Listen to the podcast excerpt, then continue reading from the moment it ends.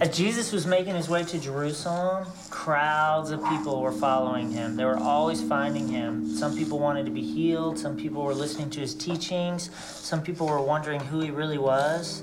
And even there were parents who would bring their babies and their children and they would put him in Jesus' lap because they wanted him to bless them. And you know what? The disciples and some of the other people said, No, don't bring these children to Jesus. He's too busy. But what do you think Jesus said?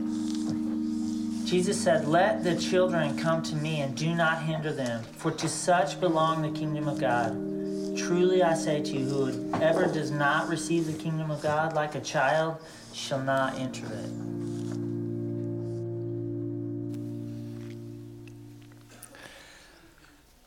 Well, if you would, turn in your Bibles to Luke chapter 18. And if you don't have a Bible of your own here today, uh, should be one in the pew rack in front of you you can use. And if you don't have a Bible at all, we'd invite you to take that uh, as a gift from us to you. Um, and as you turn there, uh, if you're newer with us, uh, we've been in a series here recently entitled Jesus Conversations that have been bringing us uh, up to Easter, looking at the final chapters of Jesus' earthly ministry. And in each of those conversations that we've been examining and what we're going to examine today, Jesus is revealing, He is teaching us more and more and more what it actually looks like to be a follower of Him, which is what we want to glean, obviously, in our own lives if we're seeking to follow Him. And so today we're going to take a look at this uh, Jesus conversation that we just witnessed taking place uh, in a conversation around a dinner table with uh, the Campbell children in that video, and uh, where Jesus teaches uh, both children, uh, but also what we as adults what we as adults can learn from children when it comes to following Jesus Christ. In fact, if you don't uh, know the, the Campbell family that was in the video, uh, the Talties and the Campbells here until recently, uh, we were neck and neck, uh, each with an offspring count of four each. When, frankly, the Campbells just came out of nowhere, adding to their family of four girls, twin girls. And so uh, they take the checkered flag, they win, we're done.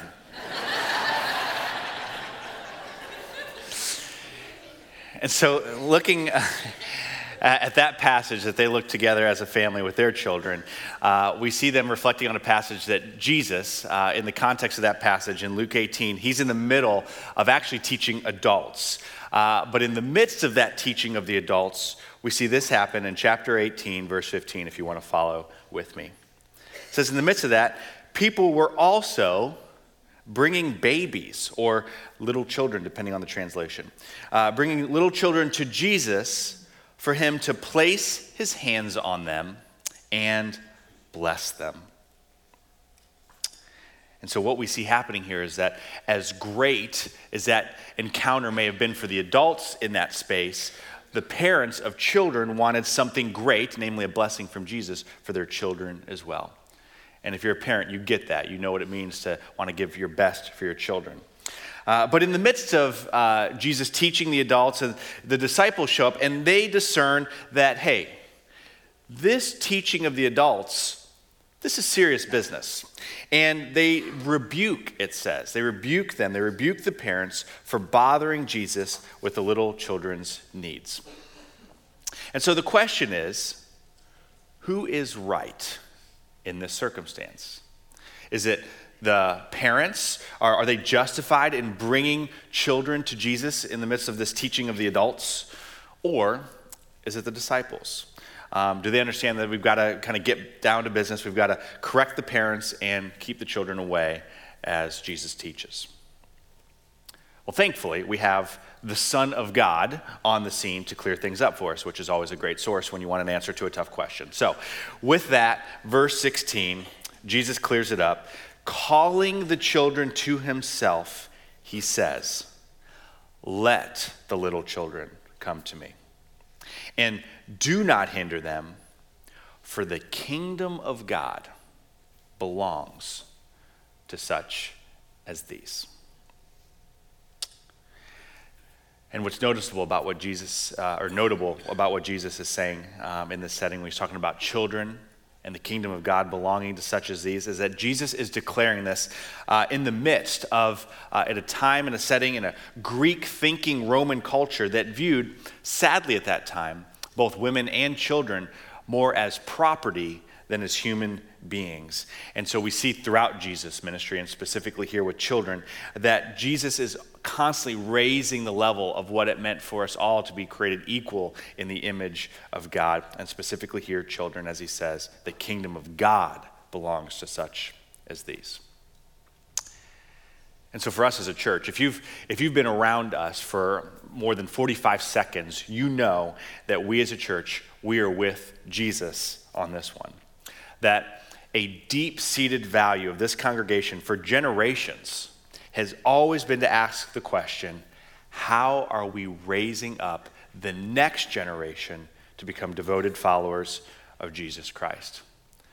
That in this congregation of 182 years old, we stand here today, or sit for your sake, uh, here today because of the answer to that question generation after generation after generation since 1833. In fact, Lori and I were hearing from some senior saints the other day about how they remembered when they were little, they did bus trips as kids. And so for generations, we have been consistently committed to what does it mean to raise up the next generation to carry on the faith, not just in this church, uh, but throughout the world. And so we now have that responsibility. We have the responsibility of taking that torch and passing it on uh, to the next generation, some of which are in this room and some of which are in their kids' programming right now. And a key way in which we understand that to take place is uh, through something we call around here orange. Now, you may have noticed both in the videos and on, you know, in like the kids' volunteer space and all that stuff, that you see this color orange almost everywhere. And it's not because we found that orange was the in fashion season for the color, but, uh, or for the season or whatever, but it's actually uh, indicative of an understanding of how we approach family ministry as a church. And so, if you're not familiar with it, or if you are, it's a good reminder that we see it this way that we start with the color yellow. That the idea that yellow represents us as the church. That as Jesus said, we are the light of the world. And we understand that our opportunity as a church, uh, when it comes to children, we have on the average, when you take in, you know, travel and all this different stuff, that we have on average about 40 hours a year with your children, if, if you have children. We have about 40 hours a year in kids programming. Um, and we treat that, you know, very sacred and want to make the most of those 40 hours. Yet, on the other side, we also have in, involved in children's lives are you all as family, which we'll call red.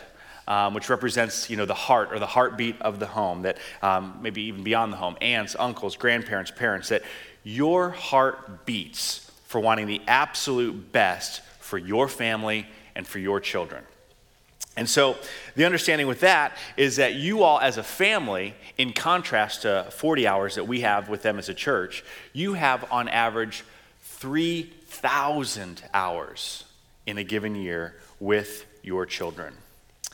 And so, with this understanding, we've said, you know, as a ministry, it doesn't make sense for us to build a ministry, uh, children's and youth ministry, that um, as I like to say, has your kids spiritualized, baptized, dry cleaned, and ready for pickup their senior year. That if you just drop them off with us, we'll take care of that. But instead, how can we better partner with you all as parents who already, frankly, uh, not only in time, but in weight of responsibility, feel the, the uh, responsibility of raising your kids to follow Jesus Christ all the days of their life? How can we, um, instead of drop the kids off, how can we work together more? In helping you all as parents do what you know you need to do. How can we bring, you could say, the light of the church uh, together with the red, with the heart of the home, thus yellow and red? How can we become more orange? How can we be orange as a church in the way that we work together for the same goal of raising the next generation to follow Jesus Christ? And so, a few ways that we make that happen even now, even as your kids are in their kids' programming right now, you will note, as they always do, they end up probably all over the place. But if you can get a hold of them, they have these, these, um, these handouts that reflect you know, verses and questions and discussion that you can have as a family that mirror that which they learned in their programming. And so, it's a great way to take what's an hour on a Sunday morning uh, into the other 168 hours of a week as a family. Uh, another thing we do, as Lori mentioned last week, a family faith event. We have family milestone and family faith events where we work to get parents and kids in the room together, learning about important things of faith and growing together as a family. And then, uh, an entirely new way in which we're continuing to move forward and being intentional in this way is through a new family ministry initiative called Sticky Faith. Sticky Faith. And if you're unfamiliar with what sticky faith is or is about, um, I can probably best describe it uh, with the flip of a coin. And uh, so, if you are, I need some audience participation here this morning. And so, if you have a coin on your person, I'm going to invite you to take it out because uh, we're going to have a little flip of the coin contest. And I realized as we've been doing this that very few people have coins. So, if you want to like flip a debit card or something, that we can get we can get there. So, go ahead and take that out, and uh, we're going to go ahead and call it before we flip. And we're going to say if it lands on uh, tails, you lose, but if you land on heads, you win. So heads, winners, tails, losers. All right, are we ready? Okay, all right, we gotta get together. I only have so much time. All right, ready? Okay, flip. There's coins going everywhere. I love it.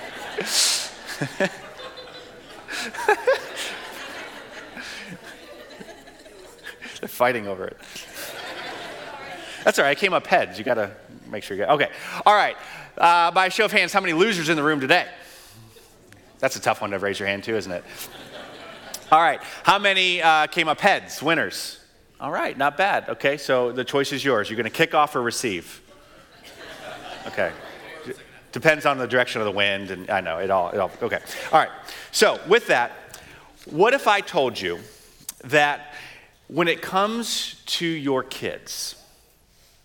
That the odds of them sticking with their faith beyond the, eight, beyond the age of 18 were the odds of that of a coin flip. That there, were a 50, there was a 50 50 chance that your child, that once they graduated high school, um, they would also graduate from their faith and from the church. Well, studies coming out of Fuller Youth Institute um, reveal that upwards of 50% of kids that once they do graduate from high school do also graduate from the faith and from the church as well. And uh, we'll just got to say that as a church, we're not okay with those odds. We're not okay with those, those statistics. As a dad, I'm not okay with those odds. I've got four kids, and the idea that two would walk away from the faith um, is not something I'm good with and not something we're good with. And so uh, we've made uh, a very intentional investment in our youth ministry and children's ministry volunteers into uh, some education and some training as to how we can build a faith that sticks, a sticky faith. It comes out of Fuller Seminary and the Fuller Youth Institute, uh, which in like ministry nerd world is essentially the Harvard of higher Christian education, uh, all so that we can push back the needle on that horrid statistic. And so, with that, we are very blessed that this upcoming Sunday, a week from today, March 22nd, we're going to have in town from Fuller Steve Argue, who is um, actually uh, a, a, guy in youth ministry I've known for years and a really trusted name in all of this, who works with the Fuller Youth Institute. And he's coming in to do some uh, training for our, our children's and youth volunteers.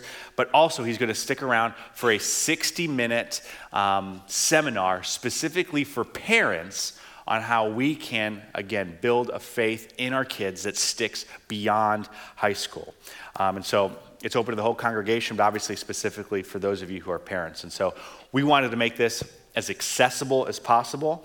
And so we have childcare provided. Uh, and with that, even though there's a cost to having him with us, uh, we are making it uh, completely free uh, to come. You don't have to RSVP to be here, though if you have childcare, we'd ask you RSVP so we make sure we have enough help in that space. Um, really, you could just say that there's no reason that if you're a parent of a kid, uh, when you think about that 50 50 statistic, that you would not want to take advantage of this opportunity. Um, you know, dawned on me that really 60 minutes at 6 o'clock next Sunday could shift and set the trajectory of the next 60 years of your child's life. And so uh, we look forward to growing and learning and how we can do that both as parents and as a church uh, here next Sunday. And I would say, with that, if you're not a parent here amongst, or at least not maybe a, a parent of a school age child, um, you know, there's an expression that's it's uh, an ancient expression actually that says it takes a village to raise a child. But we would say more accurately, in the goal that we have in mind, both as parents and as a church, that it takes a church. It takes a church to raise a child to be a lifelong devoted follower of Jesus Christ. As that's one of the tenets of the sticky faith understanding that it takes parents partnering with a church that's partnering with them in order to accomplish this in the lives of our children. And so, uh, to be a part of this generation raising up the next generation, uh, you'll notice that in your program, there's a tear off card that uh, shows how you can be a part of a church, of this village, if you will, of raising up kids to know Jesus Christ. And you might say, you know, I'm not real good with this or that or teaching kids, but there are lots of ways uh, within our family ministry programming that you can get involved that you might not have considered. So I, I invite everyone to at least take a look at that and see how God might be leading you to be a very specific part of being 182 years and counting of what it means to continue to raise up the next generation uh, of, of uh, kids to follow Jesus Christ. All this because when it comes to children, when it comes to this Jesus conversation, we as a church, uh, we side with Jesus on this one. As he says, let the little children come to me and do not hinder them. Don't let anything get in their way, for the kingdom of God belongs to such as these. So, with that, we, we recognize that as much as in this passage, Jesus is blessing directly the children. From there, we see in this Jesus conversation, uh, representing from the children, he moves from the children, and again, Jesus addresses the adults. He addresses the crowd. He addresses us, all of us. Uh, you could say, regardless of age, regardless of how long you've been a Christian or a follower of Jesus Christ, or maybe even today, if you're still checking it all out, still exploring what it might mean to follow Jesus Christ. At any one of those levels, Jesus is saying, hey, here's what it looks like to follow me for anyone and everyone, thus us. And so, verse 17 again Truly, I tell you, anyone who will not receive the kingdom of God like a little child will never enter it. And so Jesus, even as he directly blesses the children, moves from there and says, We must have, as you've heard the expression, faith like a child. To really enter into, to understand what the kingdom of God, what the way or the ways of God are all about. And so we want to be dependent on God in the way that a child is dependent on the one who cares for them. In fact, my understanding of this um, child's dependency upon a parent came to me uh, somewhat fortuitously this morning. Uh, so the Saturday night didn't get this, uh, just for you all, special on Sunday, as I recognized just how dependent a child is in just two simple words echoing from the restroom, I'm done. In fact, true story. Uh, my four year old, as I was fulfilling my duty as a parent a few days ago, said, um, If I was a daddy and somebody asked me to wipe their butt, I wouldn't do it. I don't want to wipe anybody's butt. to which I decided at that moment if you can articulate that to this degree, you can take care of this yourself from now on.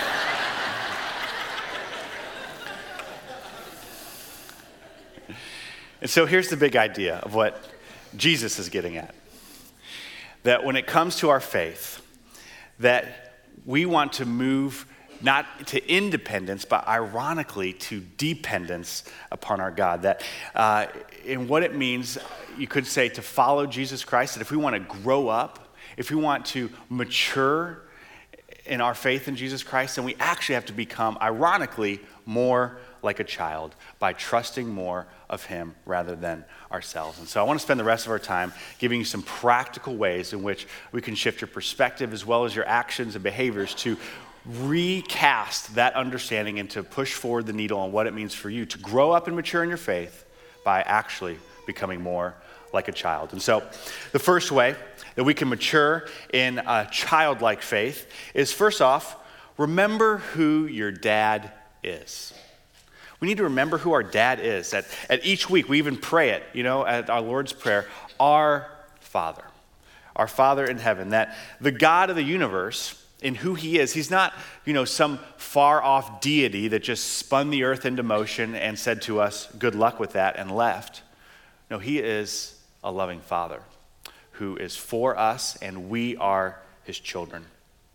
1 John 3 1 says, See what great love the Father has lavished on us, that we should be called children of God. And that is what we are. Uh, to help kind of paint how great God's love is. Uh, for me, growing up as a kid, we had an ice cream shop as a family. It was our family business, and our only competition in town uh, was actually a Baskin Robbins on the other side of town that had, you know, 31 flavors, and so we had like 36 flavors. We felt that's how we could compete, and so I have tasted just about every ice cream under the sun. But I will tell you, to this day and then, still, my favorite ice cream dish is simply vanilla ice cream covered in delicious Hershey's chocolate syrup. That's all I need.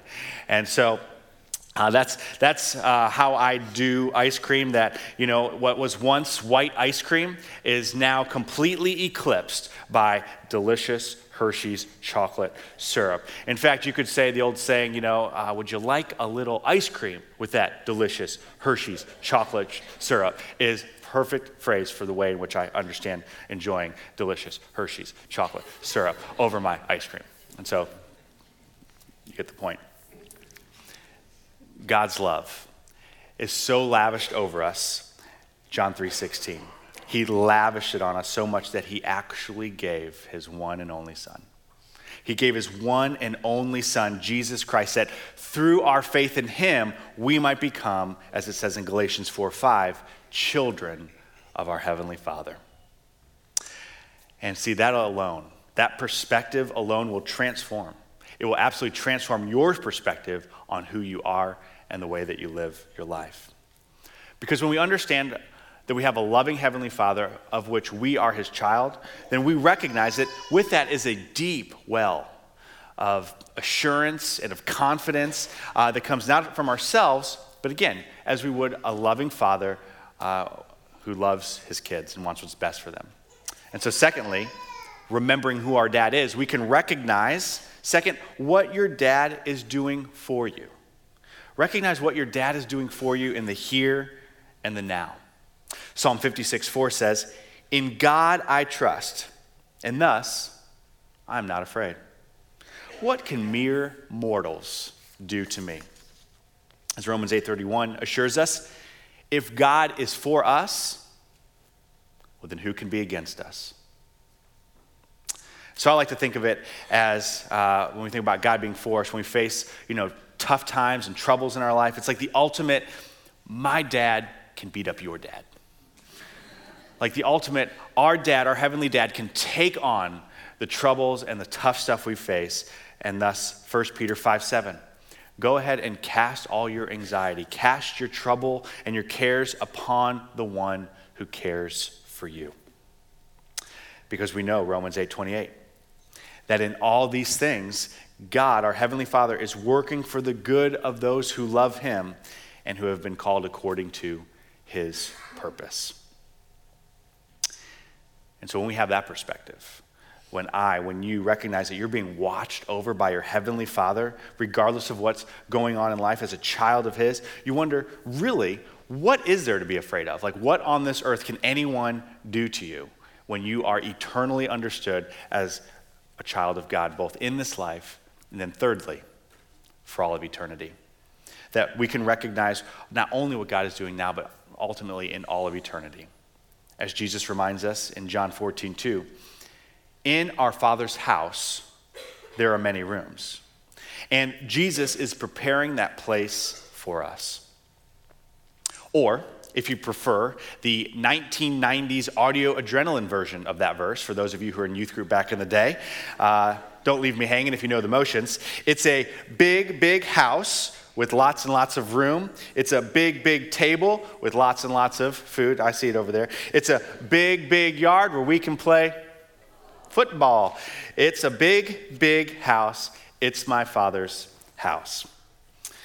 And so we can grow up, we can mature in our childlike faith by remembering who our God is, what He's doing for us in the here and now, and frankly, what He's doing for us in all of eternity. And when we look at just those, four, those first three, we recognize pretty quickly, fourthly, we have a lot to be thankful for. We have a lot to be thankful for, and thus we can grow in our childlike faith, as we all learned as children, to say your thank yous. We can remember to say our thank yous. Psalm 92 1 says it plainly it is good. It is good for us. It is good for us to give thanks to the Lord. Psalm 118.1 says simply, Give thanks to the Lord, for he is good and his love endures forever. And so we recognize, both as having once been children, or maybe if you raise children of your own, that we do teach our pleases and our thank yous as a part of being polite, as a part of manners. But saying thank you is so much more than just simply manners. Thankfulness is a perspective. Thankfulness is a way of life that you could say, regardless of what currently is, whether good or bad, that thankfulness is a posture and an attitude that you can have regardless of what currently is. Meaning, on the inverse, that if you find yourself constantly saying, well, you know, once I get that, or once my circumstance is this, well, well, then I will be thankful. But to have that understanding is to miss the point of what thankfulness is. Because thankfulness is recognizing, again, regardless of circumstance, when we can find something to give thanks to God for in the midst, we get contentment. We find contentment in recognizing the good things He has already given to us, as He says in James. And so the reality is that if you will say your thank yous to God, you will find it is very difficult, very difficult, if not impossible, to actually be thankful and discontent at the same time. It's nearly impossible to be thankful, to be legitimately thankful and discontent at the same time. Henry Ironside, pastor and theologian, says it this way We would worry less if we praised more. That thanksgiving, giving thanks, is the enemy of discontentment and dissatisfaction. And so mature grow up in your childlike faith by learning to say thank you. And then from there, fifth, you can grow in your childlike faith by remembering to read and follow dad's instructions by reading and following dad's instructions. And that uh, even today, it's been a little bit different approach to the message. And that if you're with us, usually we take a passage and, and work from that the entire time. But today, we've just been going over lots of instruction and lots of understanding of what our heavenly dad has to say in his word when it comes to living a childlike faith as a child of his. Because throughout his word we see psalm 119 105 is true that his word it's a lamp unto our feet it's a light for our path. Because scripture, 2 Timothy 3:16, it is all God breathed. And it is useful. It's useful for us for being taught, for teaching, for being rebuked or corrected, uh, corrected and training in righteousness. And from there, Jesus himself, uh, actually, when he was um, going into his earthly ministry. He was fasting and praying for 40 days prior to that. He was in the midst of that tempted by the devil. And one of those temptations was to take physical bread from the devil in order to break that fast. And Jesus responded in Matthew 4 4 to the devil. He says, It is written, referring to God's word, Deuteronomy 8 3, about God's word, that man shall not live on bread alone, but on every word that comes from the mouth of God, which is his word to us. And so, uh, we can grow in our understanding of what it means to be a child in our faith by following dad's instructions. And we need this. We need this reminder. Um, f- funny thing, uh, if you're familiar with the, the, Lego movie, favorite movie of my kids right now, they love to uh, quote this particular quote from it when they're not paying attention to my instructions. Uh, and I'll give you the context. And if you haven't seen the movie, um, if you have, you'll get it. If you haven't, try to keep up. But here's essentially what happens. Uh, so Emmet is getting instructions on how Lord Business is going to destroy the world on Taco Tuesday. I tried to warn you. And Emmet, realizing he's not paying attention to the instructions, says, Okay, I think I got it, but just in case, tell me the whole thing again. I wasn't listening. Uh, my kids love to say that one to me. So, uh, but in many ways, that's how it is for us as followers of Jesus Christ and God's instructions. We've, you know, if you've been a Christian a long time, you've heard this stuff before. You've heard, the, you've heard it time and time again. Uh, but for some reason, we need to hear it again. We need to be reminded of what we supposedly already know that we might better and listen and then follow what we supposedly already know. God's consistent and constant word to us on what it means to follow Him. And so, if in your life you're not being intentional about being regularly reminded of what God's word is for you, um, I'd encourage you take advantage, for example, of those weekly inserts that say Jesus conversations on your in your program. Those uh, devotions have been put together for you to to spend some time in God's Word um, in leading up to each week's message. Uh, or if uh, you want to maybe set up a more ongoing reading plan, go to the firstdecatur.org, our website. We have click on resources, and there's reading plans you'll find from 30 seconds a day to 30 minutes a day, just to get you into the rhythm and the regularity of God's instruction for us. And so that's the fifth thing that you can do. And then lastly, lastly, don't forget that as a child of God, uh, you could say it this way you're not an only child that you're not in this alone, that God has given us as the church brothers and sisters. Brothers and sisters to do life and faith with. And so, lastly, make sure you're spending time hanging with your brothers and your sisters. Ephesians 2:19 says that when it comes to the church that we are together members of God's household. And in Mark chapter 3, uh, Jesus was asked practically, like, hey, Jesus, where is your mother and your brothers? Um, to which Jesus turns it and makes it a teaching moment and says, Who are my brothers or my mother and my brothers? Then he looked at those with him, seated in a circle around him, and said, Here are my mother and my brothers.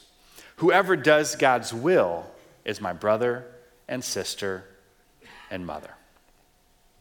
Meaning, we as the church we are committed. Uh, we are committed one to another as family, brothers, and sisters uh, together to do, uh, if you've heard it once, you've heard it a hundred times, you hear it a hundred more, that we exist together to become devoted followers of Jesus Christ. That that's why we're here, that's why we're on the planet. And the way in which we functionally do that as a church and brothers and sisters is by growing in that and serving together, by growing and serving together. That the reality is, is that we really can't be family sitting merely shoulder to shoulder, all facing the same direction for an hour on a Sunday. That we have to take that next step into getting involved in each other's lives into being a church. And so, um, just some verses, some passages in Scripture that talk about what this should look like among us, some of the attributes of that, that I'm just going to run through here as, uh, as we kind of move through this one. That if we're going to be brothers and sisters committed one to another, that we are going to be committing uh, to love one another. Uh, that with that, we functionally want to serve one another. That regardless of our story and our background and the stuff that we face, that we're going to accept one another. And then within that, when need be and will need be in the life of a church together, we need to forgive one another. When we walk through these doors, we need to greet one another. That when it comes to the tough times in life, we're going to bear one another's burdens that we're going to stick it out, that we're in for the long haul. We're family till death do us part. We're going we're going to be devoted one to another as a church. We're going to honor one another in the way we treat each other. We're willing to submit to one another in what others' needs are. We are going to encourage one another in the faith. And then lastly, we're going to see all that tied together, James 5:16, by trusting God as we pray for one another. That this is what it looks like to be brothers and sisters in Jesus Christ, in his church, as children of his connected together. And so, when we live in this way, when we live with these perspectives, we can move from an immature, childish faith and grow up by having a childlike faith where we together live and move dependent upon our Heavenly Father together.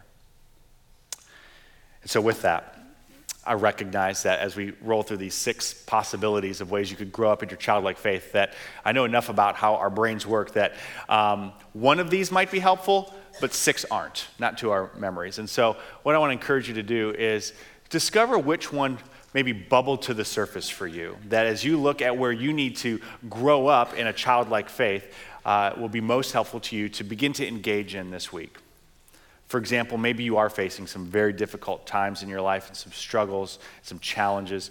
Uh, then I would invite you, probably those first three almost go together, in that you recognize, A, who you are as a child of God based on who your dad is, and then tap into what does God want to do and speak into that even now, and look forward, remember the heavenly eternity that He has in store no matter what. From there, maybe you find that you, you are in a season of just, you're just bitter, dissatisfied, discontent, and God's word would invite you to zoom out and find what has God done for you that you can be thankful for, not least of which we remember is Jesus Christ. Fourthly, um, maybe this is difficult for you because you're not engaged in God's word for you, and so you need to step into some sort of plan to get into God's word starting this week. And then maybe lastly, maybe this struggles you face in your life have more to do not with your circumstances, but the people who you invite into your life circumstances. Maybe you have the wrong influencers, the wrong voices speaking into your life.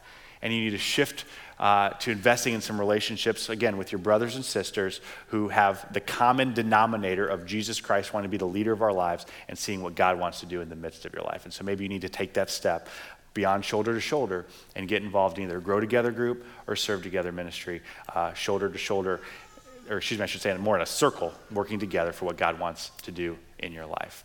And so, with that, I would like to pray for you in that. So I invite you to stand. And um, with that, we're going to spend some time you know, doing what James 5.16 says, that last one. We are going to spend some time here uh, praying together.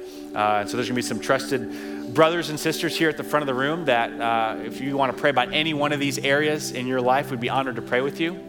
And then even beyond that, we would say that if you know, we all understand that every human being on the planet is created in the image of God.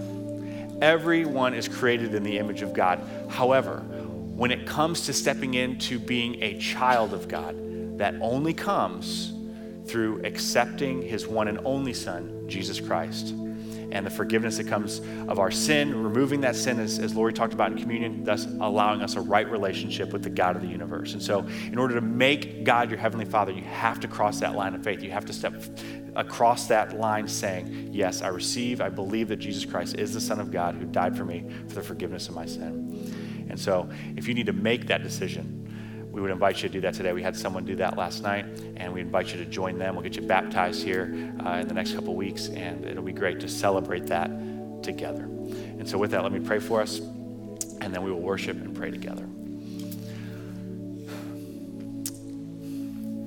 Father, Dad, we're thankful that we can use that kind of language when it comes to who you are as we are children of you.